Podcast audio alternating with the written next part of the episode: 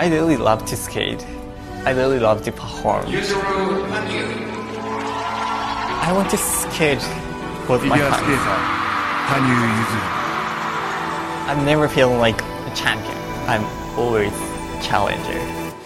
He has a way of owning the stage like certain rock stars do.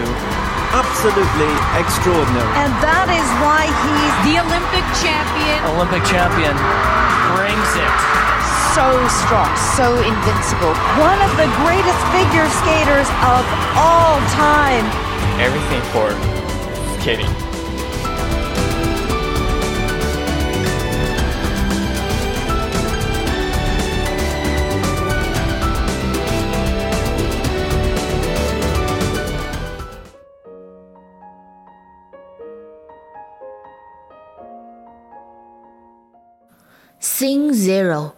序言。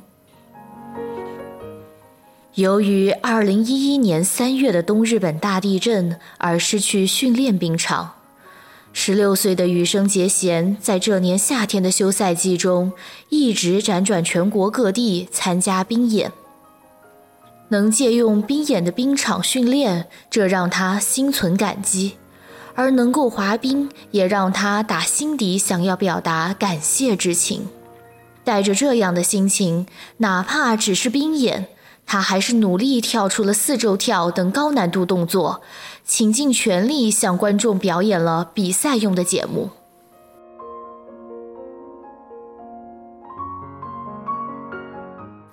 受邀参加各种冰演，并因此收到了很多观众的来信，但信件太多没有读完。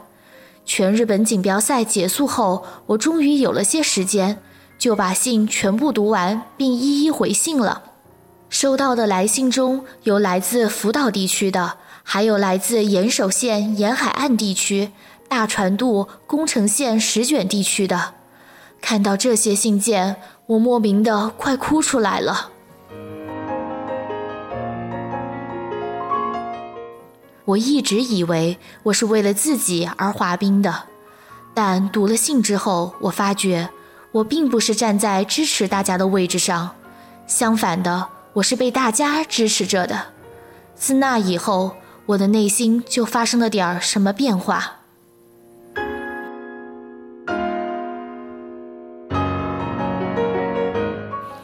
二零一二年三月。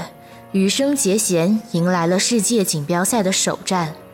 对于一名十七岁的滑冰选手来说，这场大赛无论是对于他的竞技生涯而言，还是对于他的内心而言，都是一个重大的转折点。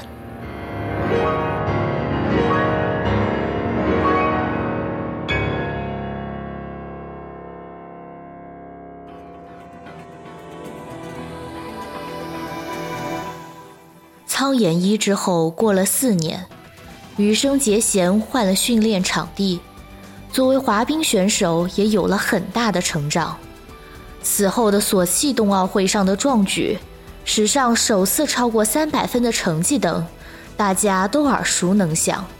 作为苍岩一的续篇，本书将跟随羽生本人的发言，带领大家一同追寻羽生波澜壮阔的人生足迹和心路历程。